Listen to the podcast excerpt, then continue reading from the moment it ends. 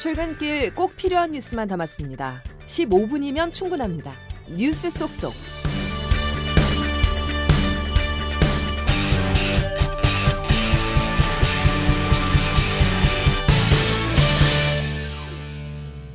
여러분 안녕하십니까? 10월 16일 월요일에 전해드리는 CBS 아침 뉴스 김은영입니다. 이스라엘이 통보한 가자 지구의 팔레스타인 주민들에 대한 대피 시한이 지났습니다. 수만 명의 지상군 투입이 임박한 것으로 보입니다. 이런 가운데 하마스를 지지하는 이란이 개입 가능성을 경고해 이번 사태가 중동 전체로 확산할 위기입니다. 최인수 기자가 스튜디오에 나와 있습니다. 최 기자. 네. 대피 시한이 끝나면서 상당히 전운이 감돌고 있다고요. 그렇습니다. 그 이스라엘 네타냐후 총리가 하마스를 부셔버리겠다 이렇게 어제 강요 회의에서 발언했는데요. 지금 이스라엘 탱크들이 가자 지구를 에워싸고 있거든요. 거길 찾아가서 다음 단계가 준비가 됐느냐 이렇게 말을 했습니다. 여기서 다음 단계라는 게 그러니까 진입이 임박했다 이런 걸 시사한 겁니다. 이스라엘 아 그 뉴욕 타임스에서 이스라엘 군 관계자를 인용해서 지상군 수만 명이 투입이 될 것이다 이렇게 전했습니다. 네. 이런 상황에서 하마스와 함께 반 이스라엘에 사실상 선봉에 있는 이란이 지상전을 벌이면 대응할 것이다 하고 네. 공개 경고를 했네요. 네, 그 이란이 개입하면 사태가 확산될 수가 있겠죠. 이란이 그 레드라인이 존재를 한다. 지상전을 벌이면 통제 불능 상태가 될 수 있다. 이러면서 개입 가능성을 시사했는데요. 어, 이란 외무장관이 헤즈볼라가 마련한 시나리오를 알고 있다. 이스라엘에는 대지진이 될 것이다. 이렇게 말을 했거든요.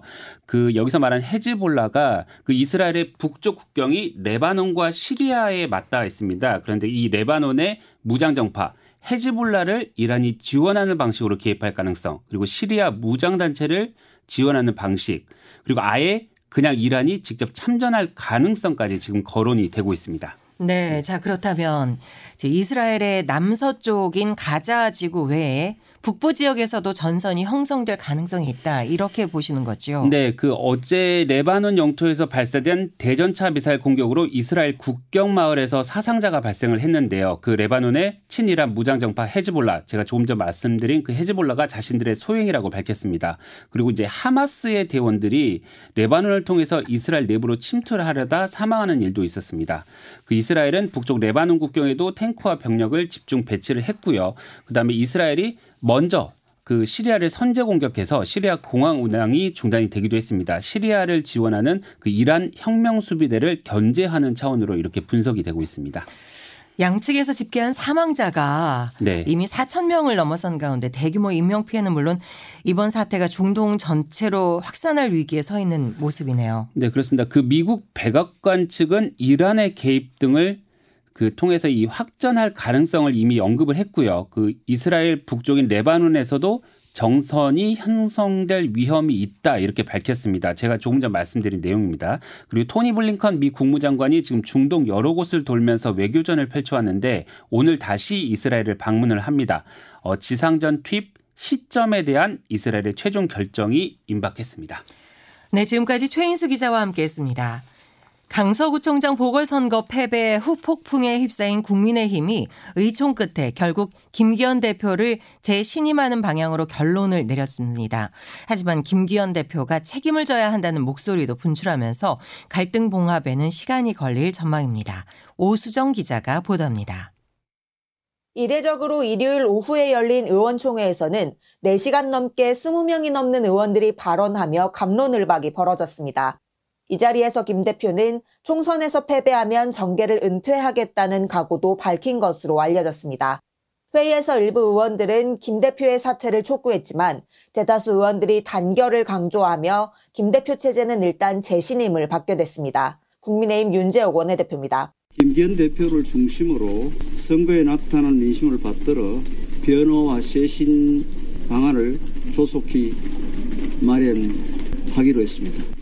국민의힘은 오늘 오전 최고위원회의와 화상의원총회를 거쳐 주말 사이 총사퇴한 임명직 당직자의 후임을 인선합니다. 수도권 의원을 중심으로 비윤계를 등용하는 통합형 인사의 방점이 찍혔다는 설명입니다. 또 혁신기구와 총선기획단을 출범시켜 총선체제로의 전환을 서두른다는 계획입니다. 하지만 당내에서는 수직적 당정 관계를 근본적으로 바꿔야 한다며 지도부를 비판하는 목소리는 여전합니다.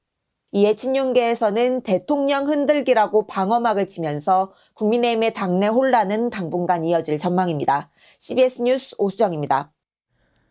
18년째 동결된 의대 정원이 1000명 이상 늘어날 전망입니다. 현재 고등학교 2학년이 시험을 치르는 오는 2025학년도 입시부터 의대 정원 확대가 적용될 예정인데 의료계는 일방적인 발표라며 강하게 반발하고 있습니다. 조혜령 기자가 보도합니다. 오는 19일 의대 정원 확대 규모가 발표됩니다. 증원 규모는 당초 예상을 훌쩍 뛰어넘는 1000명 이상이 될 전망입니다. 윤석열 대통령이 직접 발표를 맡을 거라는 예상도 나옵니다. 의대 정원은 지난 18년 동안 3,000명으로 동결돼 왔습니다. 정부는 현재 고등학교 2학년이 입시를 치르는 2025년부터 정원 확대를 적용할 예정입니다. 조규홍 보건복지부 장관입니다. 의대 정원 확충을 하게 되면 단기간에는 쏠릴 수 있지만은 장기적으로는 또 이런 어, 쏠림을 완화할 수 있지 않을까 해가지고 또 어, 정원 확대를 위해서 노력하고 있습니다. 반면 의료계는 이번 의대 정원 확대가 일방적인 결정이라며 크게 반발하고 있습니다. 파업에 나서야 한다는 의견도 점차 힘을 얻고 있는 것으로 알려졌습니다.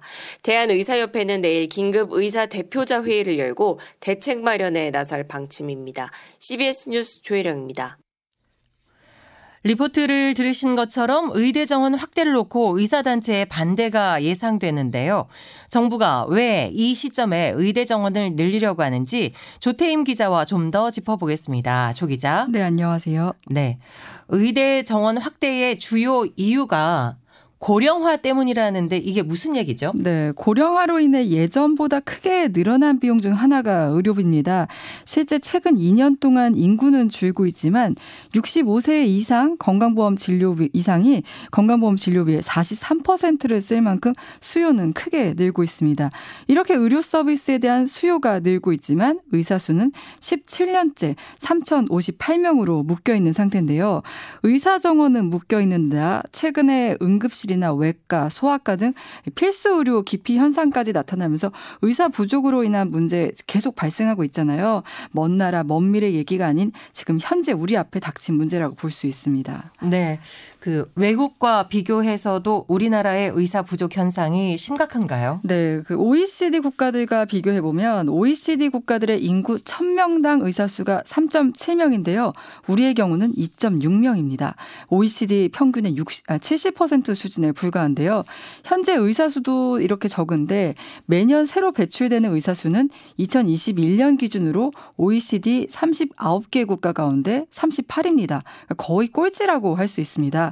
그리고 이제 미래 인력이라고 할 수 있는 의대 입학 정원은 우리나라의 경우 주요 국가들의 3분의 1 수준입니다.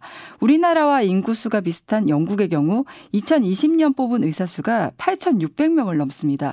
앞서 우리나라 의대 입학 정원 3천여 명이라고 했잖아요. 네. 이것과 비교하면 두 배 이상이고요. 우리보다 인구가 많은 독일 8천만 명 정도 되는 독일의 경우 의대 총 정원이 9,400명을 넘습니다. 호주가 우리와 비슷한 수의 의대 정원 3,800명인데요. 그런데 호주의 인구는 우리나라 절 인구 수준의 절반인 2,500만 명입니다. 그런데 여기서 또 주목할 점은 이들 국가들이 예전부터 이렇게 인구당 의사 수가 지금처럼 많았던 게 아니라 이들 국가들 역시 고령화를 겪으면서 최근 10년에서 20년 사이 의사 수를 크게 늘려왔던 거예요. 미국 같은 경우도 최근 20년 동안 38%의 의사 정원을 늘렸습니다. 지금도 이들 나라가 우리보다 의사 수가 많은데 이들 나라들은 앞으로도 계속 파격적으로 늘려가겠다는 계획입니다. 왜냐하면 현재 상태로는 베이비붐 세대가 적절한 의료 서비스를 받지 못할 것이다 이런 우려 때문입니다. 네. 자, 의사 정원 확대 필요성은 이해가 되는데요. 가장 큰 문제가 의료계의 설득이 아닐까 싶습니다. 그렇습니다. 의사 정원 확대를 추진하는 건 사실 이번이 처음이 아니고 기억들 하시겠지만 3년 전 문재인 정부 때 의대 정원 400명 확대를 추진했다가 그때 의사들이 집단 휴진하고 의대생들 국가고시 거부하면서 그때 다시 구제를 하느냐 마느냐 이거 갖고 사회 논란이 된 적이 있었거든요. 네네. 하지만 그때가 마침 또 코로나 상황이어서 그때 현장 의료진 부족 문제 등이 겹치면서 당시 정부는 그냥 의사 정원 확대를 백지화했었어요. 의료계는 이번에도 강한 반발을 예고하고 있는데요. 2020년 문재인 정부 당시 파업 사태보다 더 커질 수 있다 이렇게 경고를 하고 있습니다. 의료단체의 주장은 단순 의대 정원 확대로 필수 인력 의, 인력 확보나 지방 의료 인력 불균형 문제가 해소되지 않는다 이런 입장입니다. 의협은 내일 다시 전국 의사 대표자 회의를 소집해서 대책 마련과 함께 강경한 의료계 입장을 공식 채택할 것으로 보이는데 정부가 이번에는 의료계를 잘 설득해 서로 상생하는 방향으로 의대 정원 확대를 풀 수 있을지 지켜봐야겠습니다. 네, 지금까지 조태임 기자와 함께했습니다.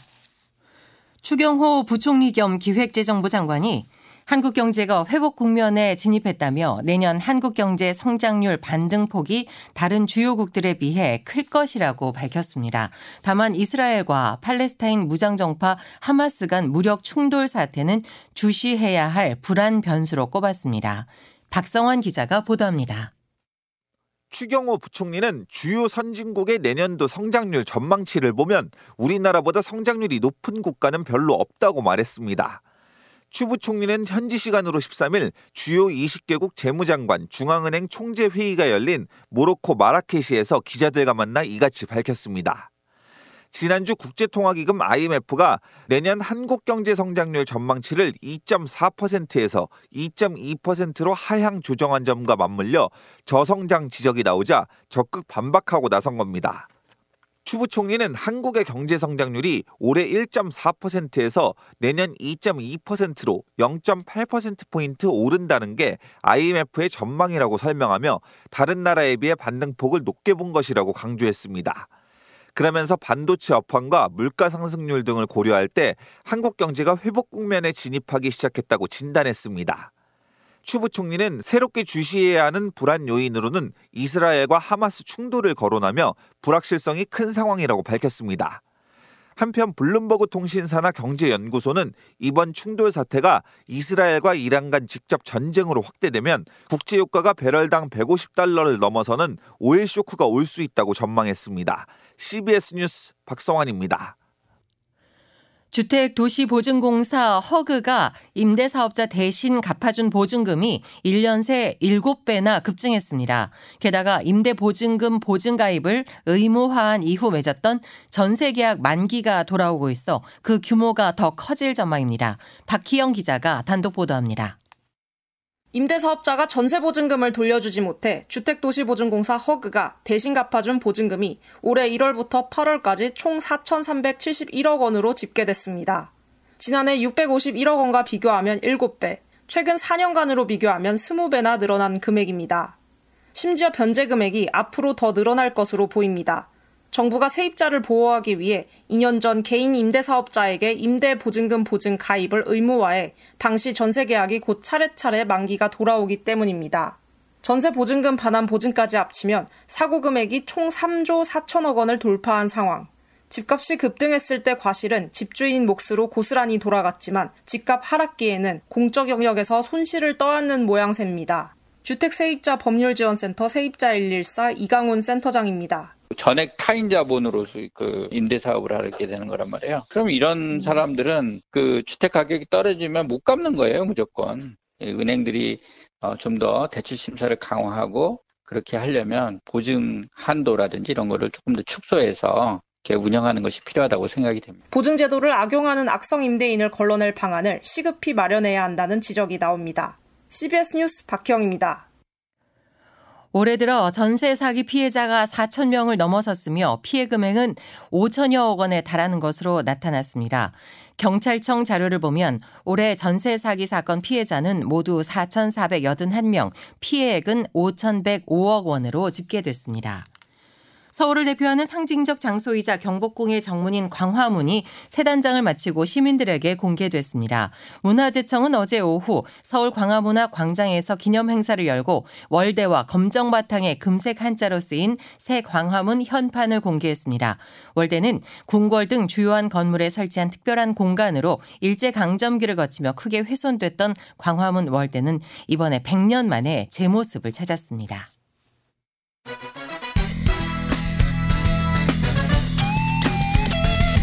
핵심만 담다. Save your time. 날씨를 이수경 기상 리포터가 전해드립니다. 네, 오늘 아침 기온이 떨어지면서 날씨가 무척 쌀쌀합니다. 일부 내륙 지방은 한 자릿수대의 아침 기온을 보이고 있는데요. 현재 파주와 철원이 7, 8도 선의 기온이고 서울은 어제 이맘때와 비슷한 12도 가까운 기온입니다. 오늘 역시 일교차 큰 전형적인 가을 날씨가 이어지겠는데요. 한낮 기온은 상대적으로 많이 오르면서 대부분 20도 가까이 예상됩니다. 서울과 파주, 원주와 대전, 전주의 낮 기온 19도, 대구 21도를 보이겠고 있고 어제보다는 약간 낮겠습니다. 오늘 수도권과 강원도 일부 남부지방은 오전 9시까지 안개가 짙은 곳이 있어서 안전에 주의를 하셔야겠는데요. 이후로 서쪽 지역을 중심으로 맑은 날씨가 이어지겠습니다. 반면 일부 동쪽 지방은 오늘 비가 오는 곳이 있겠습니다. 강원 영동과 경북 북부 동해안을 중심으로 5에서 10mm 안팎의 비가 예상됩니다. 날씨였습니다. 이상으로 CBS 아침 뉴스를 마칩니다. 함께 해주신 여러분, 감사합니다.